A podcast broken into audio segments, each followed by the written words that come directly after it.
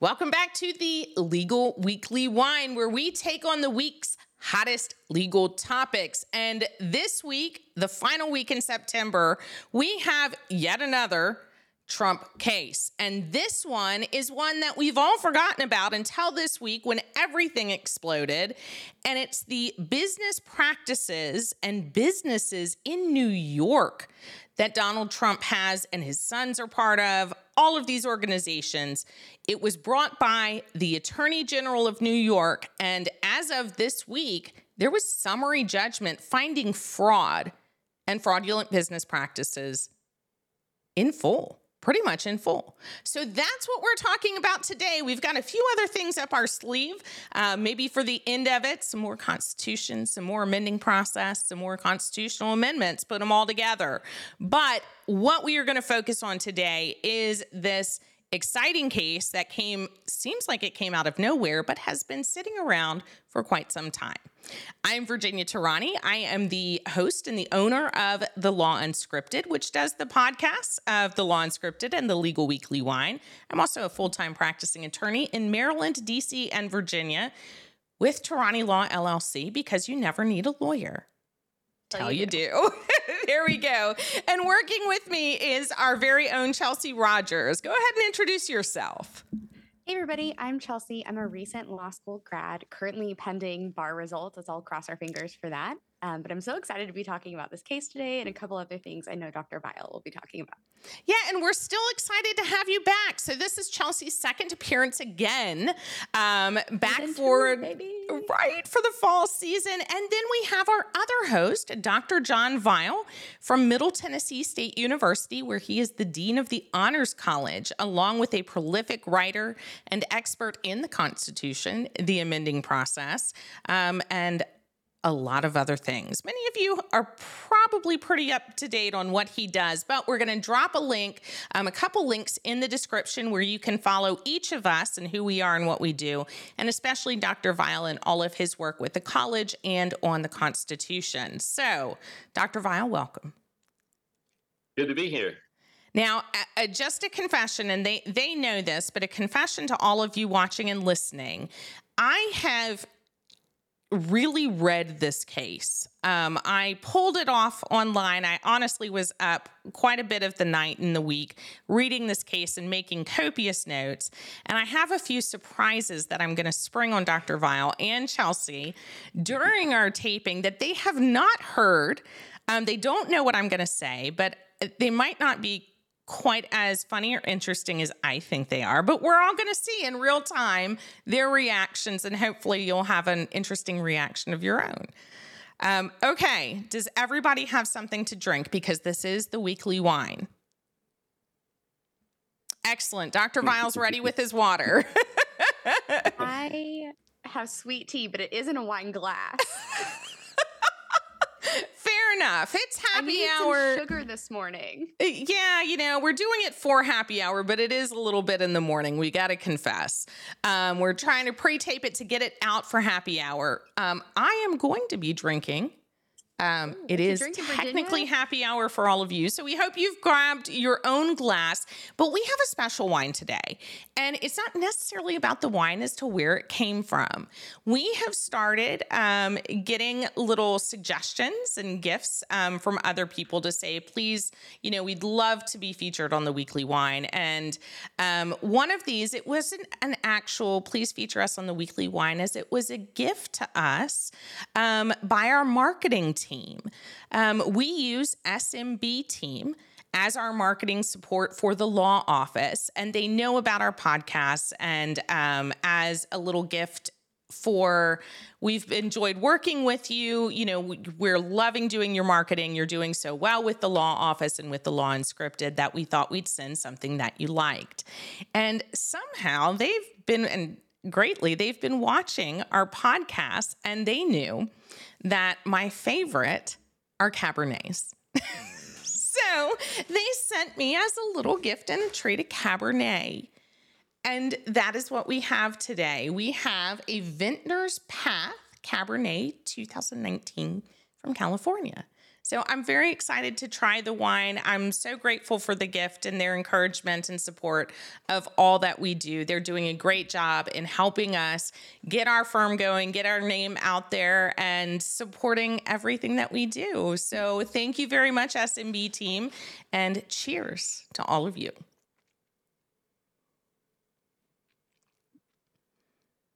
Oh, that's delightful. Oh, it's very sweet. Chelsey, you would like it. Okay, good. I'll have to try it next time we're together. You would really Viv, like tell this. your husband that it has raspberry in it. Leave it alone. I don't want to share. I'll tell him it tastes just like raspberries. you know, the, the funny thing is, he actually probably will like this one. So maybe I should hide it. Eric, if you're listening, it really is terrible. no, it's very good. It's very um very sweet, but not overly sweet, not like obnoxiously sweet like a Moscato. Um, it's very reminiscent of, I know it's from a berry because it's a grape, but like more summer raspberries, blackberries um, kind of taste. It's it's very delightful. So good job, SMB. Great pick. Um, all of you pick up a bottle, give it a try. And off we go to the Attorney General case. What's happening in New York? Um, What's going on? what isn't happening in New York, right? I, True. True. So, okay, so let's count them, everybody. Let's make sure we're on the right path. We're naming all the cases. We through the weekly wine, among the three of us, we've talked about the other four. Yes. So, Dr. Vile, name name one you remember. Well, the documents case, that's maybe the strongest in terms of having a lot of physical evidence Yes. and apparently having at least one or two people who have flipped, Yes. uh, indicated that they were told to hide the fact that they had documents there. Yes.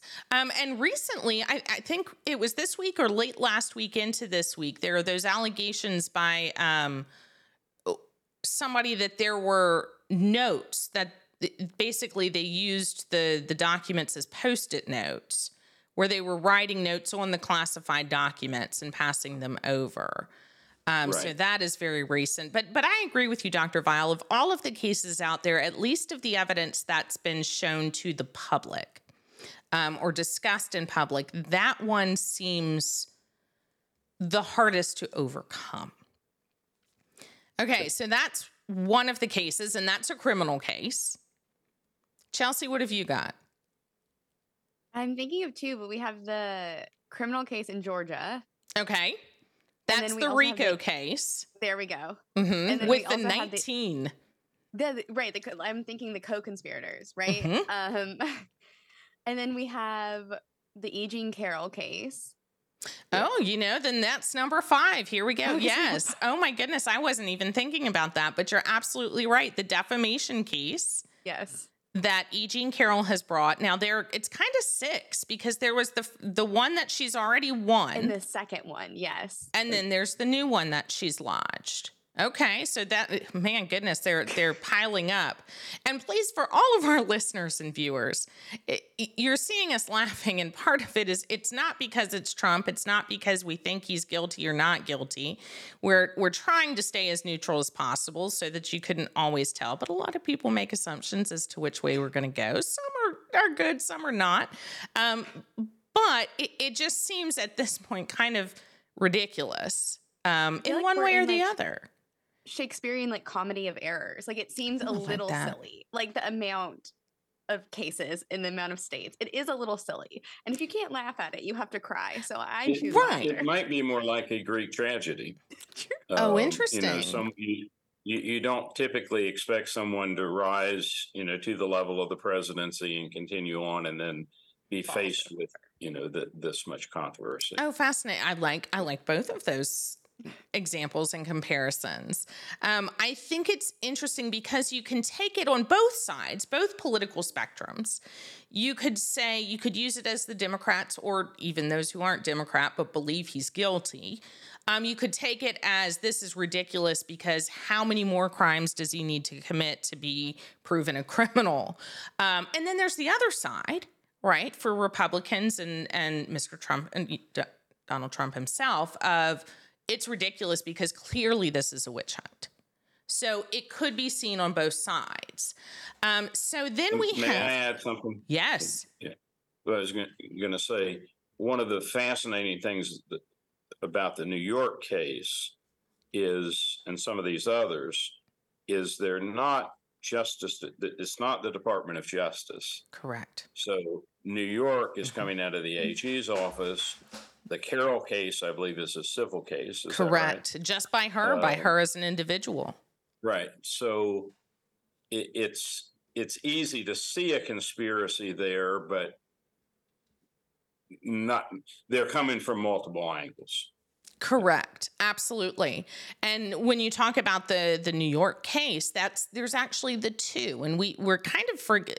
I think the public is forgetting about New York. Um, the Georgia one is so prominent. There are 19 defendants. This huge RICO violation. The the documents case seems, you know, almost in some respects treasonous if they're confidential documents that secret. You don't give away the country's secrets. But then there are these couple that are kind of they're the and I'm losing my own analogy here. They're the the silent killers, but that's not the word I'm looking for. Um Death by a thousand cuts. Sleepers, the which one? sleepers, maybe. Yes, I like that. The sleepers. That's exactly what I'm looking for. Because fits in nicely with last night's debate. Or, or- or presidential debate. Did- Is this the time for confession? that I'm married to a teacher. Do I need to put that out there?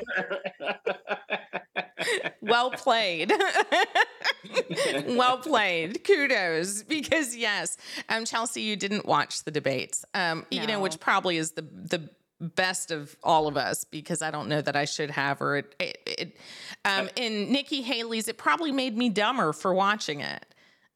I read the Yeah. highlights, but I just can't. I know that sounds so like childish, but I just I it's it's, it's silly and it's nonsense and I will hit the highlights and I just cannot do it.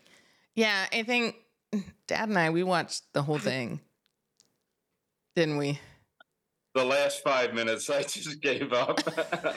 I confession to make. Sorry. I mean, it. You know, I was afraid some of the food fight was going to come through the set. I know, do you- But we were gonna get the tomatoes. yes. That's funny. Yeah, there were some awkward moments. Um, not to mention, the total side tangent, but not to mention the idea that um, one of the candidates suggested we just do away or misinterpret one of the entire amendments of our Constitution. Uh, that was exciting. Um, but may I may I make a comment? Please. on the Constitution, he got it half right. he did. So the the the Fourteenth Amendment says that. Um, okay, gi- like, give me the opening line. Oh, he Uh, quoted it better than you. born- okay. all persons born or naturalized in the in the United States and subject to the jurisdiction thereof are citizens. Correct. So what he what he got wrong, what what he got right is the subject to the jurisdiction to has generally been interpreted, and I think uh, correctly, as applying to individuals. If you're if you're a foreign diplomat in the United States and you have a child, that child does not become a citizen of the United States. and he actually said that part. Yeah, no, he And did. But what he it. wanted to do is he wanted to he wanted to then claim that an that a child born of an illegal Ill, illegal aliens in the United States was not subject to the jurisdiction of the United States. Well, that would mean, as I understand it, that you know if you had been born of alien parents in the United States and you were 20 years old and you murdered someone, that we couldn't take you to court. Because you're not you're- subject to our laws. Right, and clearly you you are subject to our laws uh, in a way that a diplomat would not. I mean, diplomats you would have to work out between the home company, c- country, and us what you know. Whether you could even charge them. That's right, and and what what entity they would be tried in. Right. And it, and it was interesting because and um God bless I I am trying to pronounce his name. Is it Ramaswamy? Ramaswamy. Ramaswamy. Ramaswamy. Okay, I'm I'm close on it. I'm not trying to be disrespectful. It's really difficult for me some for some reason. Um, so in he was right that it started. It was a slave based amendment. And the idea behind the amendment, he was absolutely right, was that all of the slaves would now be citizens if they had been born in the United States, that we couldn't take away that and we would actually give it to them to be citizens. So that was the basis. Um, but it was a very interesting interpretation of Uh, since now we've got illegal aliens versus slaves that the the difference of who was subject to the jurisdiction or not. And and historically, there were there were proposals not long thereafter that individuals who were born of Chinese parents in the United States or Japanese parents would not be citizens. And Right. the Constitution did not make an exclusion for them. And you know, I mean, I, I think it's worth discussing you know, the, the, the so-called. I, I don't believe there are that many of them, but the so-called anchor babies, the the the Mm. claim that some Chinese come to the United States to have children so that they're dual citizens. I could see where over time that could become a problem, but if Mm. it is, then you need to modify the language of the 14th Amendment Right. or put stricter controls on pregnant non-citizens coming to the United States to uh, to give birth. Right, right. Well, certainly interesting discussion. Um, and with that, so we're going to go back to New York and the two cases there. So there's the Yeah, other one we that didn't we didn't give them all five yet, did we? correct. That's what I'm exactly Oh, where oh, I'm okay. headed. Is there's one we Okay. hadn't mentioned. Forget the new one, the new one, which is an old one that we're talking about. But what is the other? What's that fifth one that we haven't mentioned yet? The Stormy Daniels. There we go. yeah. Stormy Daniels case. Um, yes, so that was the fifth one. So that was brought by the prosecutor, the the Manhattan prosecutor. So that again is it's independent. It's not the Justice Department. Just like we've got the Georgia prosecutor, um, we have the New York, the Manhattan prosecutor and that those are we call it the Stormy Daniels case and go back and listen to the and watch the the legal weekly wine we did on that case where it's not technically Stormy Daniels.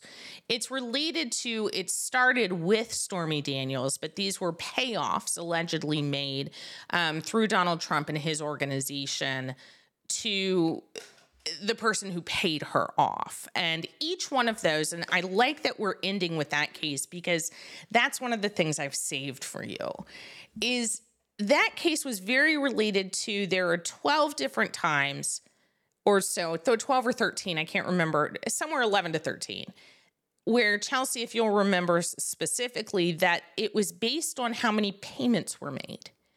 And yes, each hmm there were yeah, was 33 each a counts. separate count um, for Yes. each payment. And if I remember correctly, it's all coming back to me.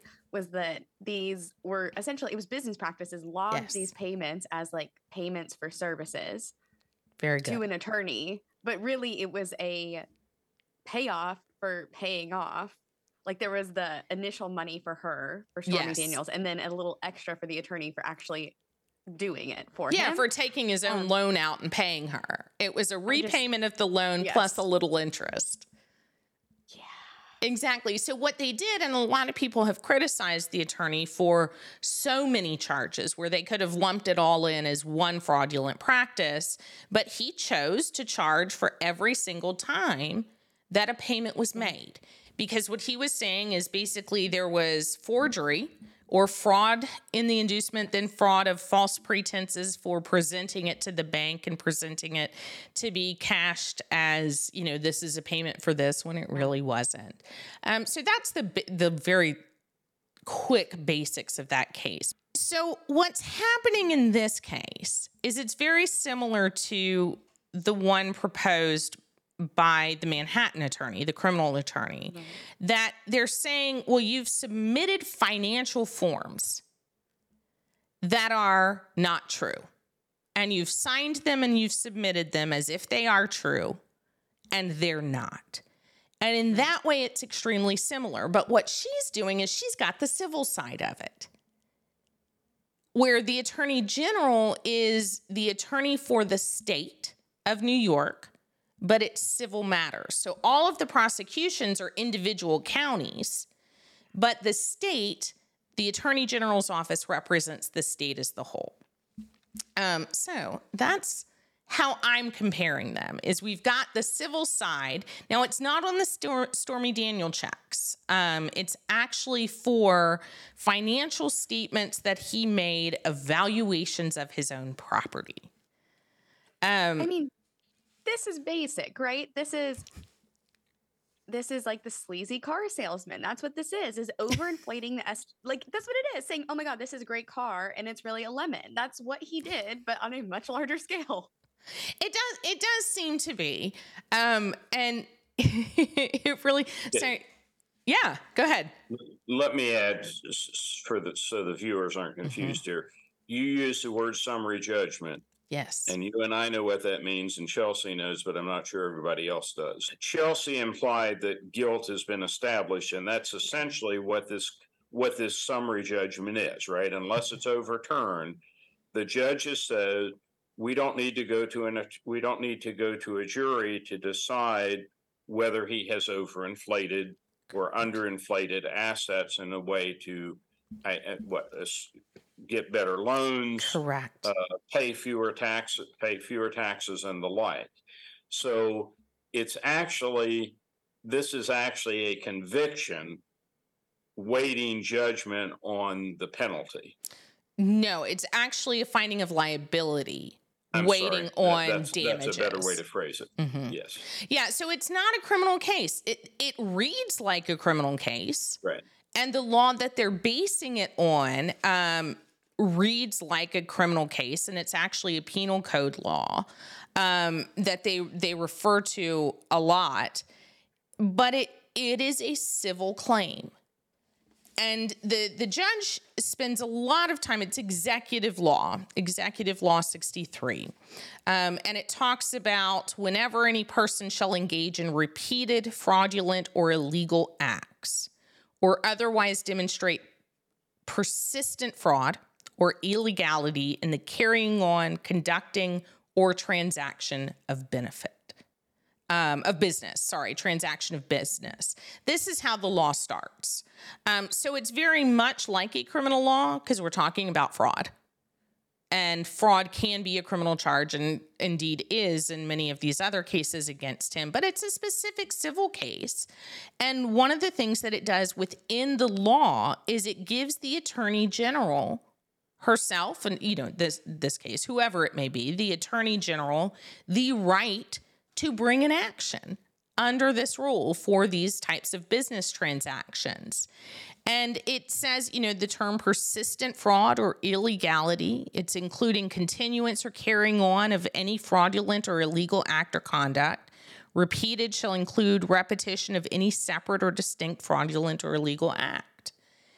And it what he's saying through the summary judgment, Dr. Vile, I really appreciate that you're bringing us back to that um, to explain it, is he's saying all of these facts that have already been established prior to the trial whether by deposition or stipulation or you know other arguments all of the facts lead to one conclusion it's that there's fraud whether it's illegal or not, there's still fraudulent acts being committed. And in the statute, it doesn't say that it had to be intentional or even knowing. So there's no level of intent that has to be proved. It's was there fraud or was there not? And he's strict saying liability. exactly, it's a strict liability case. They've proven there was fraud and it's done. But you you wouldn't go after someone who makes a $10 error we're probably even a thousand dollar error if you're, you know, maybe not a ten thousand dollar error if you're dealing with billions of dollars. Correct. What they're, I think one of the most fascinating things about this is not only has the judge found that the president is liable, but he has actually fined three attorneys, I believe, seventy five hundred dollars each. For Seven, five or seven of them. Yeah.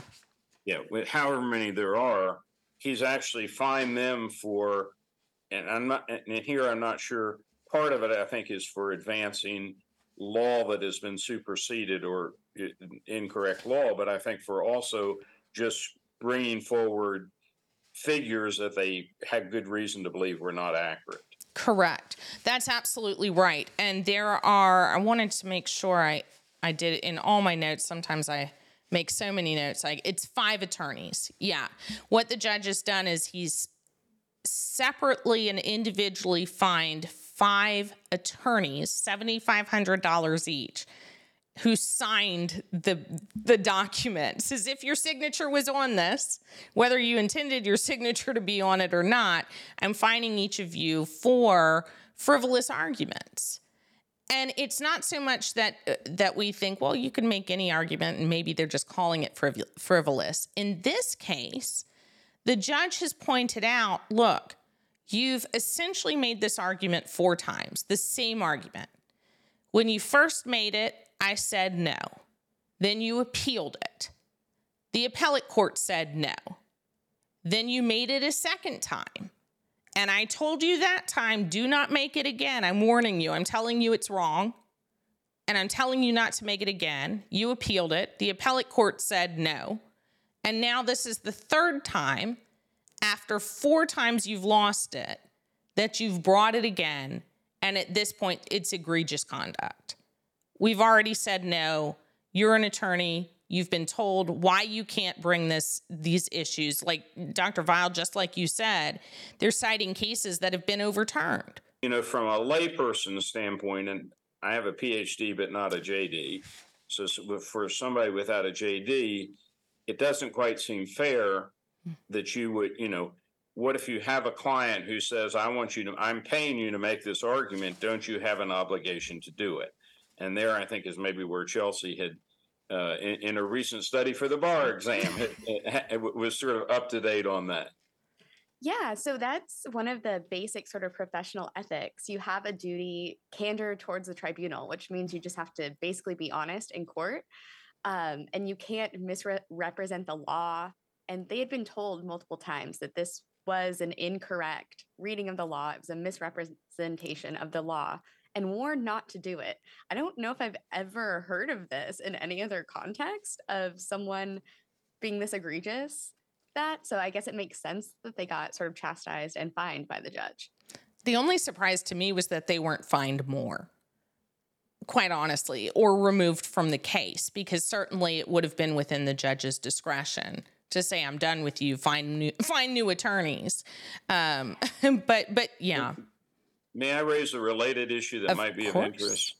So, you know, Cassidy Hutchinson has this new book coming out, and she claims uh, that she was told by Trump's when Trump when Trump's attorneys were representing her that she was basically told not to lie, but you know you can just say I don't recollect.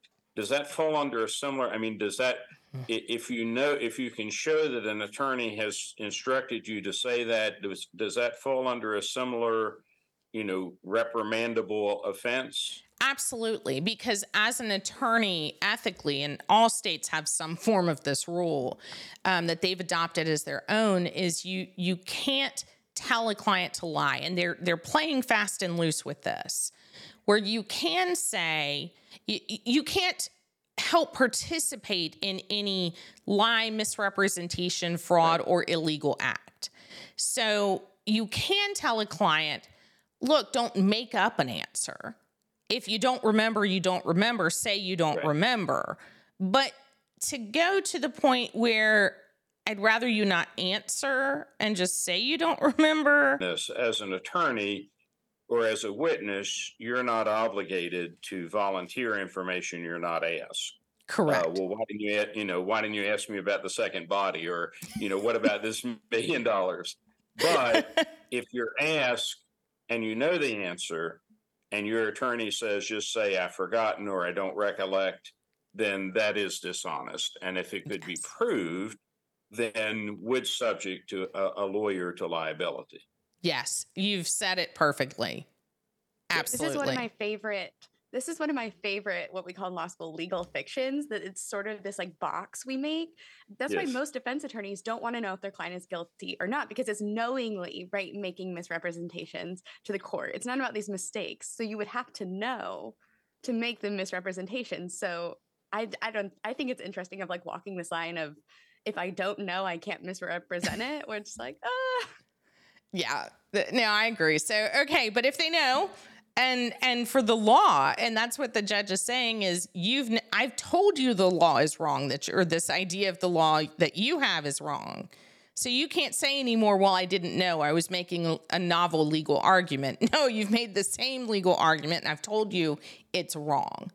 The appellate court has told you it's wrong.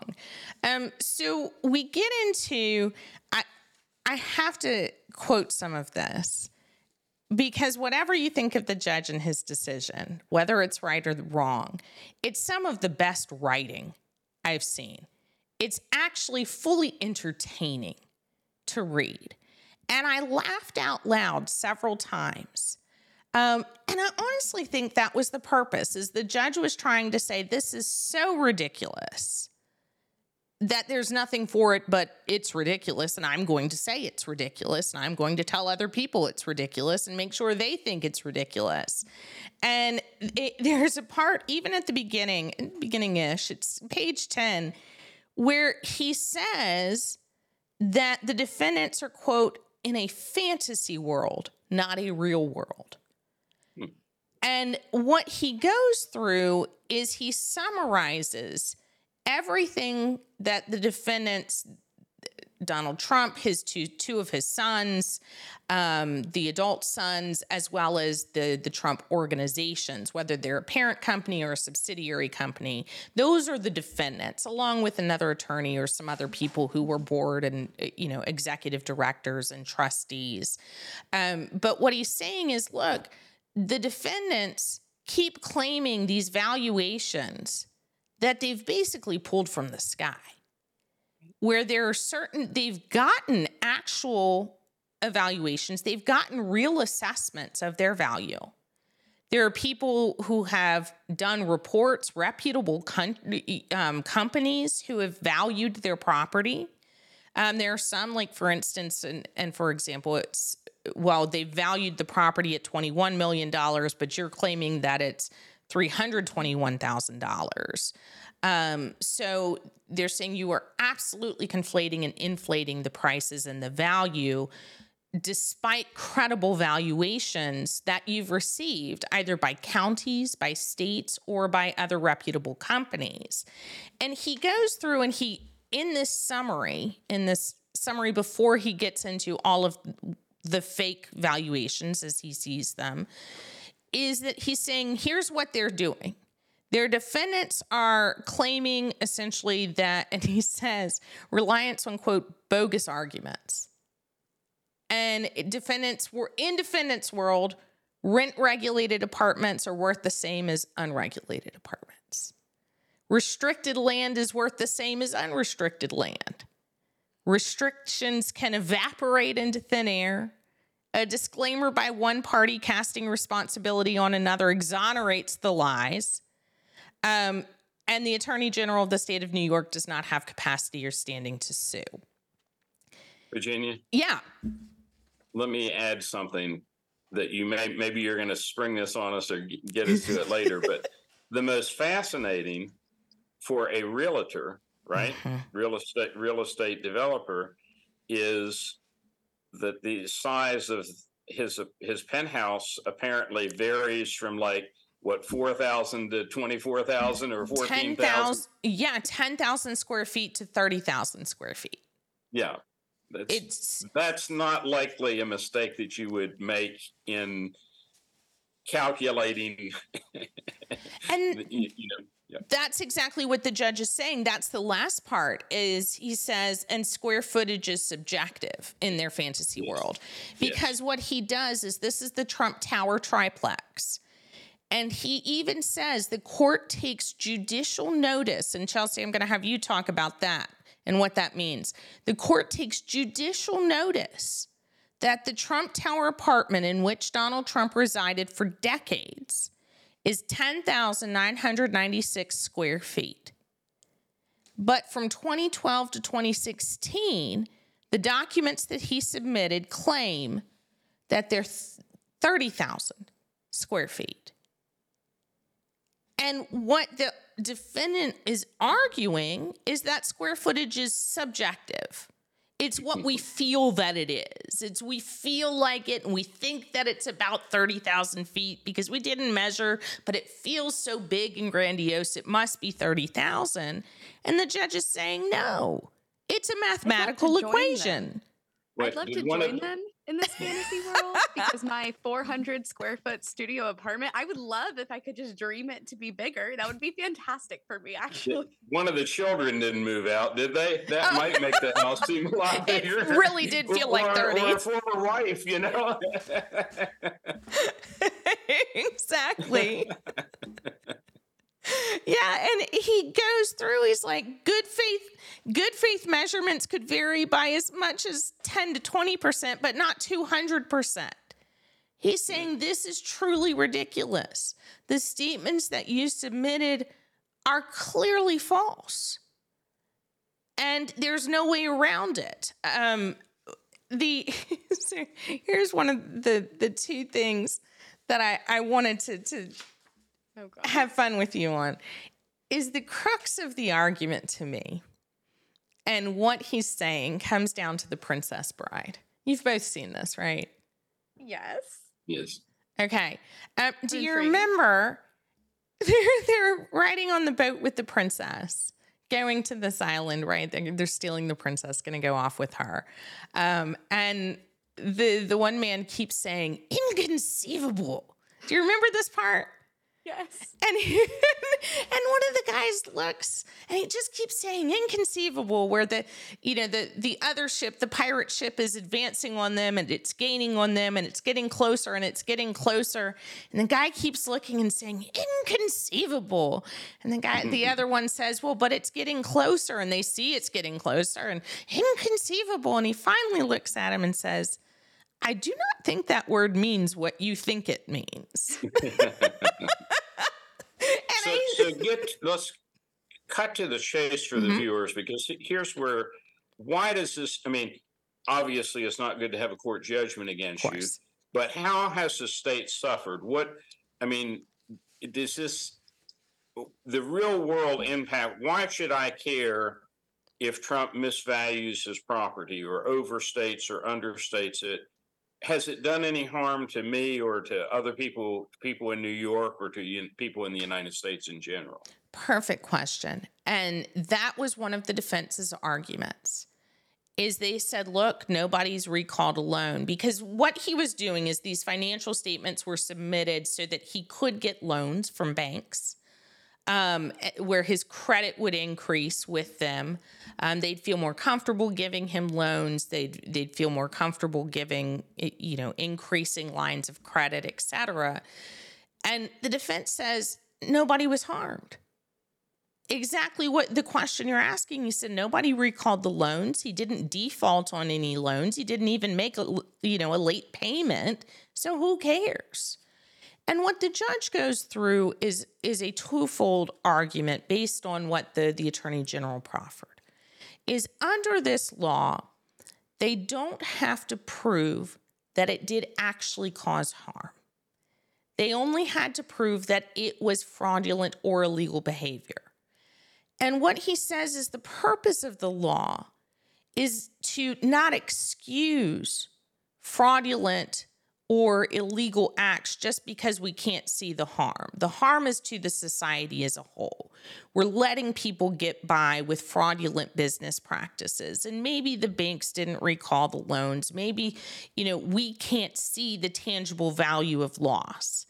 But overall, we shouldn't let people get by with fraudulent business practices just we can't just because we can't prove a net loss just because we can't prove a specific victim. That's why it's not a criminal case, right? Um, where they're saying it's but it's not even tangential in a way it sounds tangential as you know it affects the marketplace kind of like you know shoplifting raises the prices for everyone right because some people can't pay their medical bills we have higher medical costs that's the idea of because these fraudulent business transactions are going on the banks are giving him loans and extending their money to him when they could be extending their money to someone else who is more deserving and who hasn't committed any fraudulent business actions and isn't trying to pull the wool over somebody's eyes, where it undermines the entire system. And our state has called this fraudulent business practices. We don't want to encourage people to perform fraudulent business practices just because they can get away with it. Um, Does it affect how many how much taxes he would have paid or not? I mean, you you would think it almost had the opposite effect if you're claiming to that it's more valuable than less. Do we know if it affected tax bills? I I I'll do a twofold answer. From what I can tell, I'm I'm t- not totally sure. So I can't say a full yes or no with confidence. But what I can say is based on this case and what has been described by the judge and interpreted by the judge, there were certain property assessments. So, for instance, Mar a Lago is included in this. Of you know the Trump Towers, Mar a Lago, even the Scotland property, the golf course he has in Scotland. What they're seeing, what he's saying is there was the state value, right? If we own property in each state, we get a tax assessment every year. This is what the state or the county or the city values your property at. You owe X amount of money, right? Your income tax or your property tax. And what he's saying is the assessment in some of these properties was low you know 2000% in some cases or 200% lower than what you valued. So you're getting the benefit of you paid less taxes on the property because the property assessment through your local government agency was less so you paid lower taxes but then you got the benefit of higher loans that you didn't have to pay the higher taxes you would have paid if it truly were as inflated as it was. Um, so, so there is a benefit that he's getting. They're saying you personally, maybe not society, maybe not these banks, but you personally benefited from ill-gotten gains.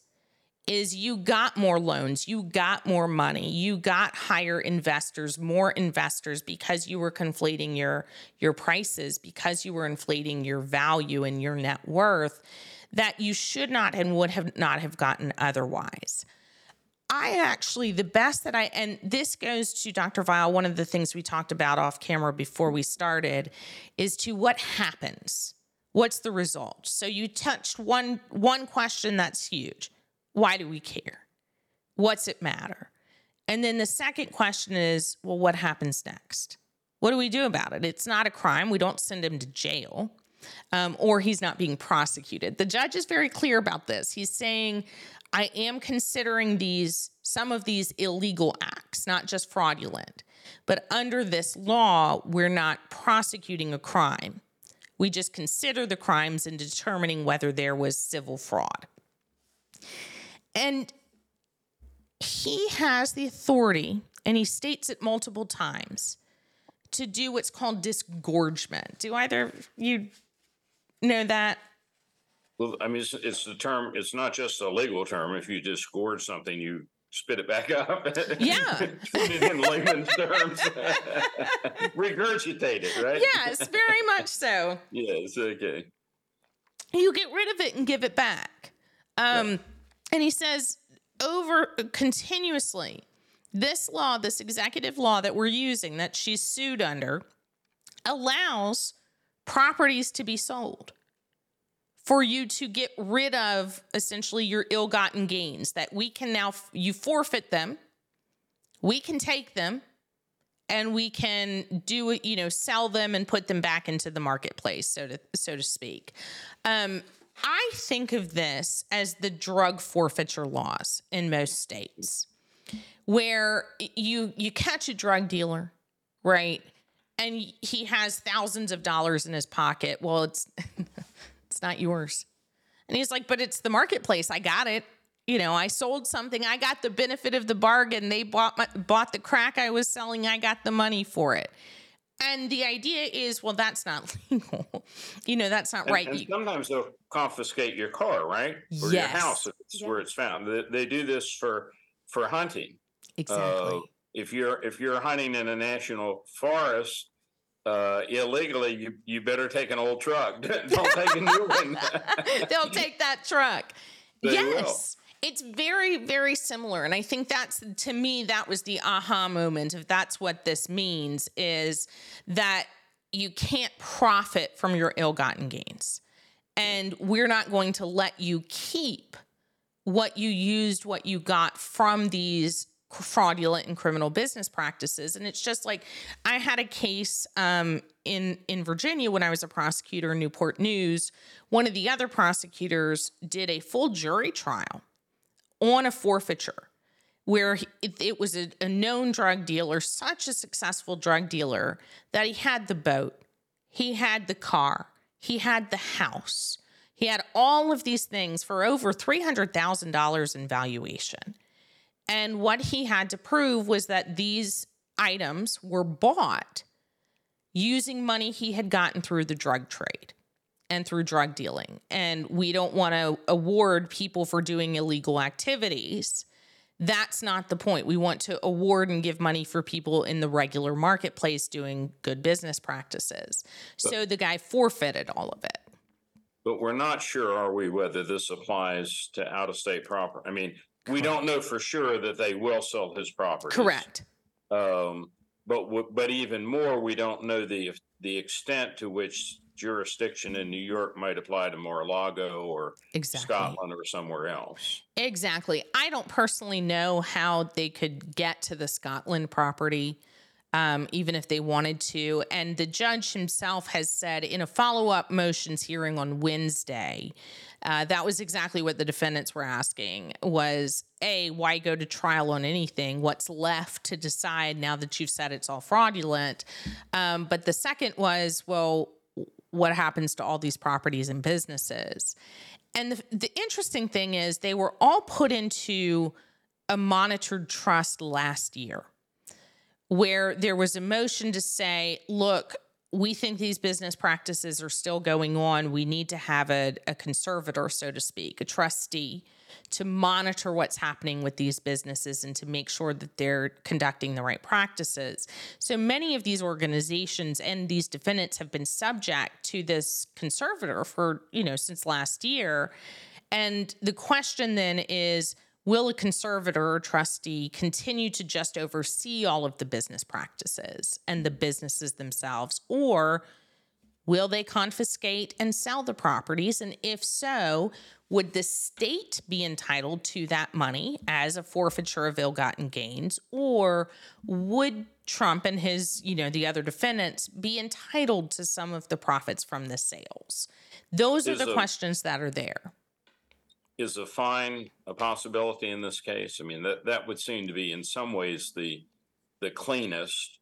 You know, you're not actually taking, you, you've, you try to ascertain, you know, was it a billion with, you know, million here, Right. million there? You know, how much exactly did it contribute? And uh, I mean, there is still going to be a jury component of this, right? There's And if it supposed to be. Yeah, but that would be what they would be tasked with doing Hmm. Is, is deciding to, you know, how egregious was it? Yes. Um, Yes. What is the extent of the damages? And it's not so much as we talked about just a minute ago, how much other people were harmed, but how much he they were benefited. And that would be what the jury decides. Is they're not Right. deciding whether it's fraudulent or illegal repetitive conduct. The judge is saying since 2011 this has been repeated conduct. But how much should they owe or how much should they take off because they gained that much amount?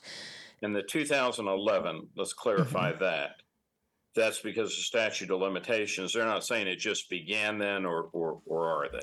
It both. There is a huge statute of limitations questions. And, and Chelsey, tell us what that is before I continue.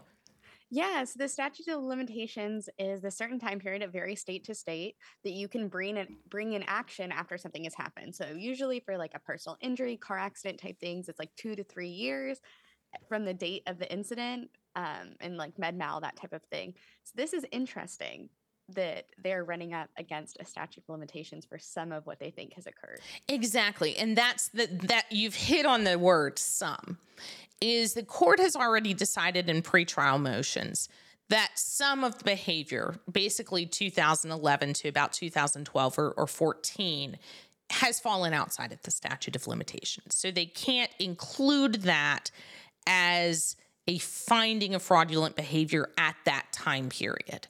The other time, there was this tolling of the statute where the parties originally, before lawsuit, agreed, both sides, the attorney general and the defendants, that they would basically suspend the timing for one to two years until they decided on the lawsuit. So they got an extra one to two years for them. So now they are going forward on some, but the judge keeps saying very clearly, I am considering the 2011 behavior, the 2012 behavior. I'm not saying that it's a separate action because it can't be. I've already ruled that that's outside of the statute of limitations, but it can be used to prove that there was continuing fraudulent behavior, continuing illegal business practices. So he does reference over and over that that was proof to him of repetitive practices. That was proof to him that this is an ongoing issue and enterprise. Um, but technically, it's not included. So the jury would only be able to to review damages, the amounts subject to anybody based on the time frame that was allowed under the statute you know, a, as a political scientist, we've talked about the legal and financial, but there's also a political dimension mm-hmm. here, which suggests that to the extent that Trump was elected for being a business genius mm. who would be able to apply what he knew to the government, this might suggest that it wasn't so much genius as it was uh, chicanery. Yeah. Uh, or, you know, f- fraud. Yeah. Uh, so I mean, it, it, it sort of takes down a notch the image of you know someone, and of course that image was already flawed by you know the casinos that went bankrupt and uh, people that he didn't pay and this sort of thing. But th- this sort of pops the balloon again, or in a, in a different different way. It certainly does, and and there is the finding, and and to go back to, I'm trying to make sure I finish answering the question that you did of what what's the the penalty is exactly this. I think politically, even outside what the judge or the jury could design, is politically what is the penalty? Do we continue to have the question of this is a witch hunt or otherwise? But what the attorney general keeps saying is this is a con man. Pure and simple, like Chelsey, your used car salesman. Yeah. We like call it giving sleazy. Like it's just giving shady, I yeah. think is the problem. But I do think you made an excellent point, Dr. Violet, and you too, Virginia, that politically we're pretty divided. And so you're going to mm. have one side saying this is a witch hunt, which I think we know how I feel about that because really all of these people across all these states are coordinating. I don't buy it. But you have that. And then you also have the other side that isn't believing. And it's just, I don't really know if the consequences are going to be that much different than sort of what the general opinion of him on either side was. I don't think and so far every indictment seems to to raise his popularity, bolster so, it. Mm-hmm. Um, and, may I bring up something new, Virginia? Please. Have we ever talked on the show about the Mae West effect? We have not. Okay, so I have an article that should be coming out, co-authored with Kent Syler, who's a, a, former congressional aide. We have we have posited that anytime you have two candidates with very high negatives, that the Mae West effect kicks in. Mae West, who is a sort of bawdy entertainer, uh, famous to a generation long before the, the two of you, once said that anytime she had to choose between the the lesser of two evils, she tried the one she hadn't tried before.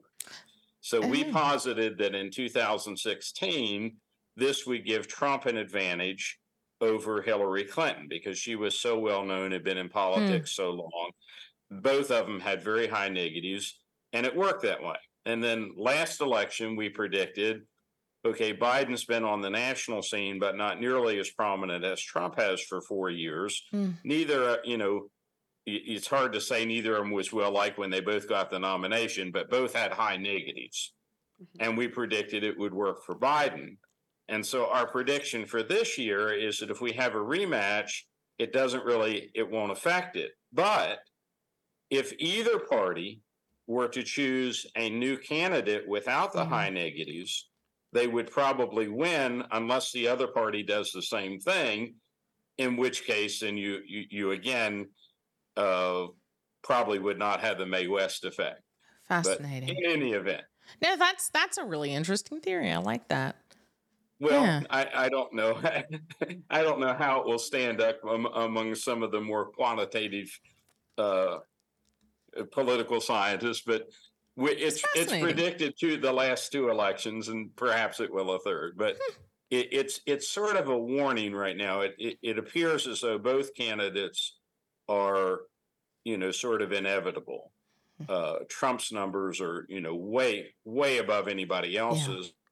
But they may not, you know, they may not be forever. And he does, even though he has he has a, a strong band of ardent supporters but he probably has a much strong or just as strong people who just hate him. Yeah. Uh, and and Biden, uh, and partly he, here you here partly depends on how you define negatives, but particularly with concern actually of both candidates, but particularly for Biden about their age uh, you know, given somebody who may not be able to make it for four more years, hmm. you might go with the person you think can. So oh, it'll be very, I guess what we're saying is that if the Republicans were to choose somebody other than Trump, Biden would have less of a chance of winning than if it is Trump. Oh, that's fascinating. Interesting.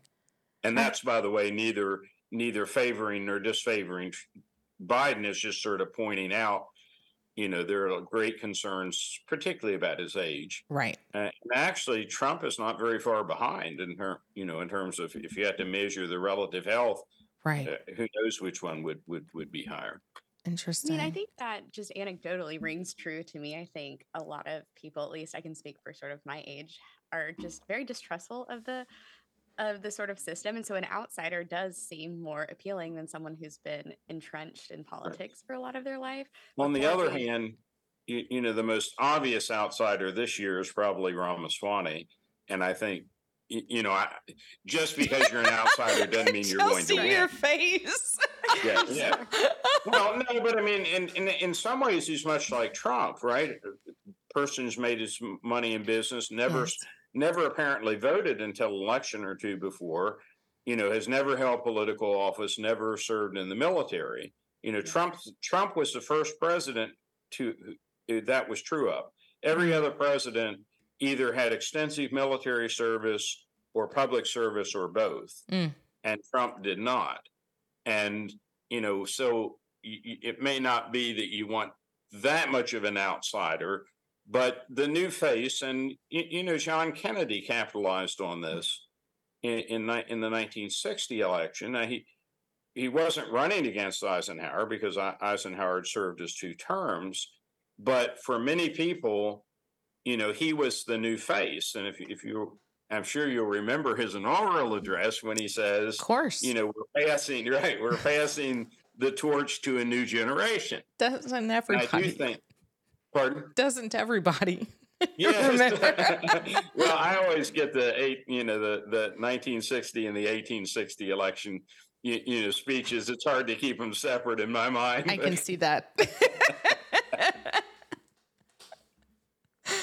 um, okay, so and my students think that I should remember the the hundred years before that. Except uh, no, there wasn't there was there wasn't a 1760 but they, they think I should remember before. It it is funny as a as a quick anecdote. Um, my my son, he's 15, and it it's really hard. We were watching a, a show the other day, and he's like, "How old is that actor?" It's like, well, and we looked it up. And it was like 52. He's like, "Wow, that's really old. I'm like, how old do you think your parents are?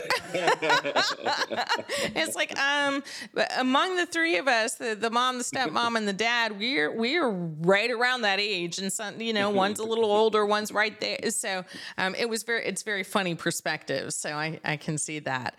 So let's wrap this up real quick. I think one of the things I want to say before the end of this is this case is the most like two of the others the Stormy Daniel one, which is the criminal side, but not of the same transaction. But I almost would compare, and I do, I'll just forget the almost, I compare this most with the Georgia RICO law and case. To me, the entire case reads of a racketeering organization the same way that it's been presented in the complaint for RICO, the RICO complaint against the 19 defendants, where it's a continuing illegal inter- or enterprise designed to do illegal things. And that's how this reads. So in reading it it's like, well, this this is criminal, but it's brought under a civil statute. And it just keeps going on of all this repetitive, continuous behavior over a longer period of time to support an enterprise, to overall have these conspiracies, these underlying conspiracies to defraud the banks, to defraud other investors, to defraud property managers, to defraud the state, um, and ultimately gain from that. So when I look at this case, it is to me the civil side of the Georgia RICO case and the most similar to that, except it's not a criminal case, even though it defines criminal behavior. And it, it's similar, again, if you've been keeping track of some of the interviews with Cassidy Hutchinson, mm-hmm.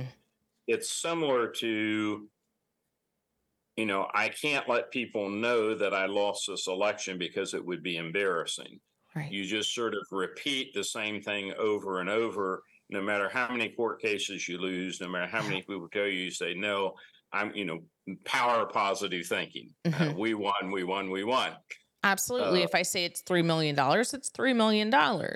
Right, um, right. and and one of the pieces in here was talked about is there there was a quantity that the the defendants had that they were placing the subjective quantity on the Trump effect is the valuation just because it was Donald Trump.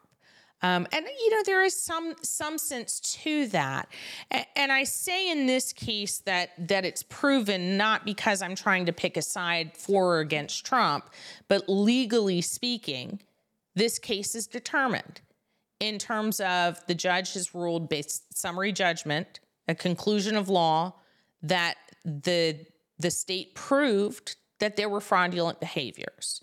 So, in that sense, that's why I'm referencing these are fraudulent and illegal behaviors, not so much that I think they are, they aren't, but the judge has made that finding. It is a legal finding on the record. It will be appealed. Dr. Vile, just like you were suggesting before, absolutely it will be appealed. It will be appealed as high as possible. But for now, that is the finding, and we're only waiting to find out what powers the jury has and whether the the companies, the the land, the properties are going to be taken away from him and sold. And whether if they are would he get any money? Would any of these organizations get any money or not? Um, but overall my biggest takeaway is these are not the droids you're looking for. They're not what? Oh it fell flat. I was so close. Of course you uh, they're not the droids you're looking for Come on, Star Wars. Chelsey, give me something. Sorry. I, I, know about 1860, okay? And I have watched Star, Star Wars, okay? okay, well, at least you, you, knew the Princess Bride. It's the similar thing. If I do not think okay. you, it means what you think it means, um, the, where the, the, in Star Wars, the, the Obi Wan Kenobi famously okay. in the first one um, they get to to the stormtroopers and they have the droids they're looking for in the in the control, you know, in their droids is the word. I just Yeah. couldn't hear the word. Okay. yeah, they have them in the, the vehicle and they're trying to get by, and he uses the force to convince them that these are not the droids you're looking for, Okay, when okay. indeed they were. I I just couldn't hear the word, and Mhm. it was okay. It's it's So- okay, you're old. you know, we left out Menendez.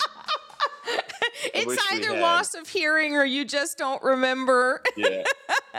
So Linda and I are thinking that maybe we need to move, you know, we shouldn't have five hundred thousand dollars in gold bars lying around the house that other people may not understand that. So we, you know, we have to do house cleaning this year, this week. That's definitely a conflation. Um, hilarious, hilarious analogy there. Um, thanks to both of you. Um, it's such a lively and interesting conversation. I really appreciate you both uh, tackling this this particular topic with me today. if I do enough of these, you think I can qualify for taking the bar? Uh, You might be able to. You, you really might. We're we're all going to learn, and maybe I can get a PhD in political science by Well, the maybe end. so. That's probably more likely. Your LLM wasn't enough. I- oh, and by wasn't. the way, I'm going to chastise you. Oh, on air, huh? Okay. Oh, well, I think didn't think know we were still on air. Oh, we're still we're still live. Go ahead. It's okay. We're taping this. I'll cut it out if I need to. Right. So I was telling, you know, Katie came to our our board meeting, and I realized when we had all the schools people had attended, we didn't, you know, our graduates, we didn't have George Mason on there. And I said, "Well, I'm sorry, you know, sorry about that. I'll put that on, and I probably ought to put William and Mary there too." And my my assistant looks it up and says, "Well, Virginia didn't go to William and Mary," and I said, "She may not." So you haven't listed it apparently on your website. You've listed Haven't? George Washington. According to her, you've listed your LLM, but not your JD. Okay. Well, my marketing company who gave me a gift of wine, I'll have to contact them. Well, check because I mean, you know, especially I mean that gives you, you know, your Virginia connection, DC. Then all you then you all you need to do is go to University of Maryland, pick up your PhD, and you'll have all of them. There you go. My husband does always joke that I would just be a constant student, so I'll I'll let him know I'm going to go for my PhD. Yeah, I'll Well, let him know. but you, you check because I, I think mm. you ought to have William and Mary on there. it's supposed to be. Okay. Well, just because she didn't find it doesn't necessarily mean it wasn't there. But I'll check it's because like, it should be. I'm very proud of all my alma saying, Are you ashamed of my alma mater? Not at all. No, I'm very proud to to have had my JD, gotten my JD at William and Mary, and you um, got your original Bachelor of Science or Arts there. What did they call Uh, it? Arts, I think. Okay. And, and you know, remember, have you ever told Chelsey about the time you got embarrassed in class because I? So Marsh, the Marshall Wythe statue they have, they say John that George Wythe taught all these famous people, including James Madison. So I wrote back. I I played James them. Madison. So He wrote I wrote to the dean, later became president, and said, I've, you know, I think I know James Madison, and I don't believe he studied under George Wythe. And the, res- the sad response is, oh, we didn't mean that James Madison. We meant the James Another. Madison who was Bishop of Virginia and former president of William and Mary. Oh my and so, Virginia, you, you complete the story, right? Yeah, so he taught um he taught a specific class. The, the dean taught a class. Um, Citizen lawyer was the the title of the class, and I wasn't taking it. I was a first year student, and this was a third, second, and third year class. And during the class, apparently he actually mentioned that one of the students' fathers wrote to him about the statue Oh, um, and that they they did know, and this was actually who it was and who it wasn't. Um, but they talked. He didn't, of course, mention my name, but half the students in there knew it was me and my dad. Um, of course. so it was a fun day, uh, had by that. all. yeah, we, we we love our stories. Uh, yeah, and clearly for those of you who are listening and watching by now, you've hopefully figured out that Dr. Vile is my father, um, and I'm very proud that he is, uh, as well as with my alma maters and Chelsey on our team. So we've got a good one. I I wanted to make sure everybody knew we are taking a break next week. Um, so next week, the first week in October, there will not be um, a season or a I guess, an episode of the Legal Weekly Wine, and we will pick back up the second week. Do like, subscribe, subscribe, comment. That way you can see continuous um, recordings that we have and programs that we do, as well as um, make it more likely that others can see it and enjoy the same program. Thanks um, for listening and for watching. I'm Virginia Tehrani. I'm joined by Chelsey Rogers and Dr. John Vile, and we will catch you next time on the Legal Weekly Wine.